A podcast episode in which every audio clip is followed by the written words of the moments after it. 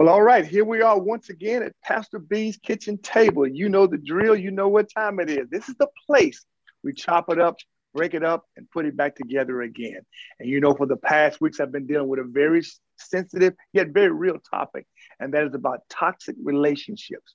And so I'm so glad to have another guest with us today. You think about just right now, just the, the, the whole news media and surrounding areas, even some of your family members are involved in so many relationships that are filled with toxicity. So I'm glad to have some an aficionado, if you will, someone that can speak to that, especially in the realm of dealing with women. So I want you to welcome to the kitchen table, if you would, please, Dr. Tanya uh, Ingram. Dr. Ingram, will you say hello to the kitchen table audience, please? Hello, kitchen table. It's so good to be with you today. Amen. Amen. Dr. Ingram, if you would just start us off you have a great history of working with, with specializing in women. You work with a lot of women. Can you just tell us a little bit about what you've done? Sure, sure. So currently, I serve at New Faith Church um, as a director for Christian education, and part of my responsibility there is to work with the women's ministry.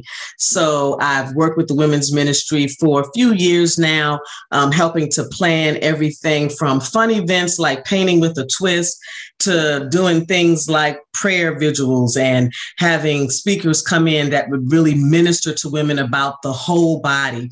Um, my husband and I planted a church in Virginia. We were church planters for six years, and so certainly I served the women there in that congregation. Um, and in my former life, I was a dean of students and worked in higher education and spent a lot of time with uh, young women, young women of color, students, um, just helping them to navigate higher education to get to that next step. Wow, praise God. What a resume. Uh, God has used you in so many different venues. That's a blessing. Yeah. Uh, now, when you hear the term toxic relationships, what comes to mind? You know, when I think about toxic relationships, I think about any number of relationships uh, uh romantic relationships, uh, family relationships, work and professional relationships. But what really is the foundation of what I think a toxic relationship is that power and control are mm. abused, and they are the foundation of the relationship. Um, instead of the foundation being trust or respect, it's power and control, and really the misuse of both. Yeah, wow, wow. Very succinct statement power and control, the misuse. I like what you said, the misuse of it, the abuse, mm-hmm. because because it becomes a very abusive relationship. Sure, absolutely. Now, now here, here's the question, because I, I want to specialize certainly with with our with our women today. And is it possible for a relationship to be toxic and not be physically abusive? Absolutely. And so when we think about relationships, God gives us uh, one another. Um, all throughout the New Testament, we have these statements of the one another's that we ought to be kind with one another and loving and patient. And so when we think about that, you know, God brings us together to bless and to honor one another, right? So uh, we are supposed to see the God in us that we are created in his image and, and be kind and loving and compassionate towards one another. Um, but there are times when, again, we go back to that abuse. It doesn't have to be a physical slap or a punch. Mm-hmm. If there's someone who's always critical of you, if there's someone who is always putting you down, if there's someone who plays what we call mind games, so they say something, you know they've insulted you or they've offended, and then they play like, oh no, I didn't, I didn't say it that way. You're the one who's taking it the wrong way. So between shame, trying to guilt, uh, trying to manipulate, withholding finances and support, mm. um, maligning someone or dogging someone out, uh, maligning their character. All of that is is physical uh, is not physical, but all of that is abuse as well. Um, and sometimes that runs deeper. The words cut deeper um, than the physical abuse. Sometimes. Wow.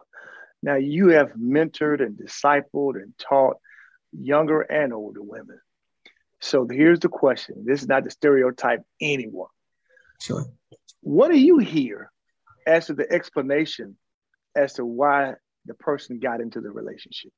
How do they how do they end up in a, in a, in a relationship that is toxic? Sure. Well, you know, I think one of the things we have to be careful with is that even when we um, have that question and when young women or older women come and talk about how they got into the relationship, you know, I'm very clear to tell them that you're the victim. Now, you're going to be the victor because the Lord is with mm. you. But the way you got into the relationship is as someone who should have been respectful, kind, honest, compassionate, they didn't. They abused the borders. They they breached the mm. border. And yeah. so that is part of how we get into these relationships um, where someone saw a vulnerability instead of taking it upon themselves to minister or to show kindness they exploited and abused. And so i try to help women to understand that you um, did not cause this. You did not make yeah, someone yeah. abuse you. Uh, then sometimes it's it's our traumas, and our traumas will impact our childhood, some unresolved issues, and we find ourselves not even realizing that we've been um, violated or we're being abused. It takes some time for us to realize that. Hey, man, I'm so glad you said that because we don't want to victimize and and make it say it's, it's your fault. It, but but it, it, it does tap into the issue of identity. Sure. So so for, for the ladies and, and young ladies and young girls that are, that'll be watching, what do you say about that whole discovery of just an identity?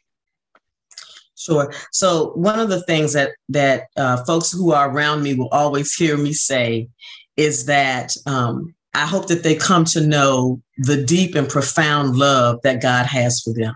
Mm. Because when we recognize that God created us in his image and he loves us so deeply and so profoundly um, that we are fearfully and wonderfully made, um, then I think that can begin to unearth some of the trauma, some of the doubt, some of the low self esteem that we experience. Um, I think that, you know, we have to understand and recognize that God doesn't condemn us, that certainly we have sinned, we have fallen short. Um, but when we confess our sins and we accept Christ as our Savior and we continue to try to walk and live a life that is honoring and pleasing to God, He doesn't condemn us. And I think sometimes uh, women especially will be ashamed or have a lot of guilt and regret and uh, really feel like I deserve this, that I asked for mm. it, that I that I'm too sassy or I, you know I talk too much or you know those kind of things. And so I think it's important when we think about identity that God shapes our identity, um, that He loves us deeply and profoundly, um, and that we are enough just in and of ourselves, not our shapes, not our the length of our hair, the size of our nose, but that God God created us in his image um, and he loves us. Yeah, yeah, yeah. Yes, indeed. Amen. I think that's so much, not even just for women, for men also. Sure. Uh, just the whole identification. We, we attach ourselves to, to so many external things. And yet, and yet I always say the problem is on the inside, it's not the outside. It's manifested on the outside, but the root of the problem is on the inside. We yeah. Have, we have heart issues, we have identity issues, and all mm-hmm. those kind of things that so someone is dating or someone is engaged and they're saying, well, what, what are some signs? Because everything seems to be going smoothly right now. And I love him and he loves me. And, you know, he put a ring on it. So, so what are some signs to really tell if, if the possibility exists? Because maybe there's some red flags that I've been missing. Sure. So, you know, one of the things that um, we often see when we read about toxic relationships or uh, domestic violence um, is that this idea of excessive jealousy where you know the person loves you so much that they can't live without you and they begin to you know isolate wow. you. So now you can't go on a girls night out. You know you can't, can't stay at your mama's house too long. You can't hang out with your sister. So when you start to see these really controlling behaviors I think, you know, that's a red flag. I think other red flags are things like uh, being uh, condescending, humiliating, public humiliation, anger. Mm. And, you know, the most important thing is because it's going to look good for, I mean, it's going to look different for everyone. But when the person breaches your borders, so you yeah. ought to be able to say, here's what I will go for, here's what I won't. And when you start feeling that way, don't ignore. I don't know if it's something in your belly, if your neck gets tight, if your eye starts to twitch. I don't know what it is. But whatever your thing is, yeah. when that happens, you got to listen to that. Yeah. Um, because in some cases, you know, back to the toxic relationship, sometimes it's just a mismatch. I mean, you know, some people are very sarcastic and they you're always joking. If you're sensitive and you can't take all of that, yeah. that's not the right person for you. And so that could be that toxic relationship that could turn into some abuse because that's just not how you're made. And yeah. so we've got to pay attention to, you know, especially as believers, the Holy Spirit indwelling in us. If that's a check, then you've got to listen to that and and not um, and a lot of times women will excuse it away or oh i'm sensitive well maybe you are but then you need to get with someone who's sensitive and will will honor that side of you and appreciate that side of you yeah yeah uh, Dr. Ingram, there's someone saying you're walking down my road. You got my name and everything you just said. And, and, and the question they're asking, you mentioned the word borders, and they're asking, well, what are some borders that I should have up? Because I never thought about borders before, but I heard you say it. So, what are some borders that I should have erected? Sure. So, so borders or boundaries. So, you know, I, I, don't claim to be be an expert, but when I think about, you know, uh, uh, theology, I look at the book of Colossians, yeah. and how in the third chapter it talks about setting your affections on things that are above, and then it goes very specifically into, you know, no filthy communication. I mean, it it just lays out, yeah. you know, how we ought to live, and so if you know, like the tone of voice that I need you to watch your tone of voice with me. Um, I need someone who, when it's time to handle a conflict, that we do it in a respectful way. Um, you know, so those are the things. And I think as women, we have to be reflective, sit down and just kind of think about, uh, write out like, here's what I value, here's what I want, and here are my non negotiables. And so I'm not saying looking for Mr. Perfect because he yeah. doesn't exist. Um, you know, it, it's but at the same time, here's what I can't negotiate on. Yeah. And so being self-aware and then being courageous enough to say, I'd rather be alone. Um, yeah yeah. than to to to lay down my boundaries and just to let somebody walk all over me to have this appearance of. Um, yeah. so i think that that's really important to know yourself and to know what you value. Amen amen the scripture talks about bad company corrupting good morals. Yeah. That, that who you're running with who you're associating with. Mm-hmm. there there there's the question now. They're saying man i wish i would have heard this 20 30 years ago. I've been in this relationship and, and the question they're asking that in your history of, of mentoring, discipling, educating, uh, have you seen anyone in a toxic relationship and the relationship reverses or they get out? Because they, they're looking for hope. So where's the hope? Sure. So I certainly have, you know, the reality is, and, and if I can pause, Pastor Bobby, just thank you so much for doing this topic and just for having a heart, um, you know, for women and being so practical. So thank you so much for that. Um, you know, what I think is that, you know, we see it on the continuum. So on one end, there's divorce or separation, the relationship dis- dissolves. But on the other end, I have seen um, women and couples go into therapy. And I would recommend that you get to that Christian counselor or that licensed professional counselor um, who can talk with you about relationship dynamics. And also, sometimes you need to have your own individual counseling because there are traumas that we face through life, and we have some individual work that we need to do. So it's not just, can he make me happy, but mm-hmm. what do I need to do to give myself over so God can heal me and mold me and shape me and that kind of thing. But I certainly have seen where couples have totally turned it around. They have found out how to talk to each other, and it's work it's yeah. work, but you know, it's worth it. Um, but I think that having professional help wise counsel. If this is how it's been for the last 30 years, just to be practical, you're not going to bust down the door and, you know, start telling people laying down the law. Um, that that may not go over well. But certainly, I've seen couples who have been able to salvage and not only just survive, but thrive in their relationship. Amen. Amen. Amen. Healing, healing is possible. Absolutely. Wow, that's a that's a good word because the people are wondering, okay, yeah, where's the hope? There is hope. There's hope in, in Jesus Christ. And so it can happen. That's that's a great, great word. Yeah. I, I want to give you the last word, Dr. Ingram. I want to give you the last word as to they've been listening and they've been amening what you've been saying.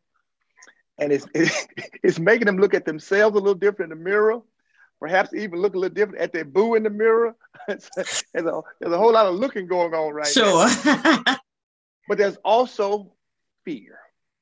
Sure. So can you say a word? Because you talked about it's work, it's not going to happen immediately, but they're afraid.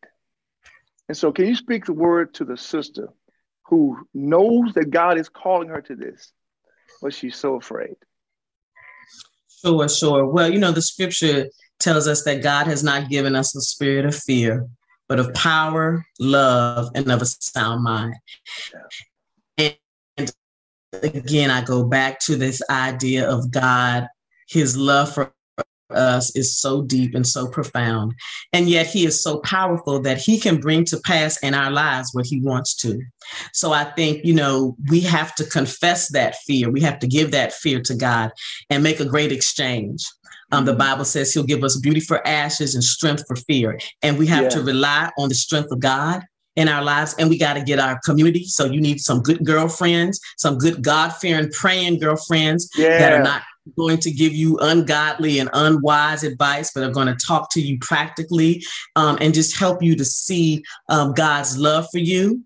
Uh, and then again, I think it's important. I'm a believer in in pulling in resources. So you know, there's uh, all types of organizations. There's a, the National Association for Victims of Domestic Abuse.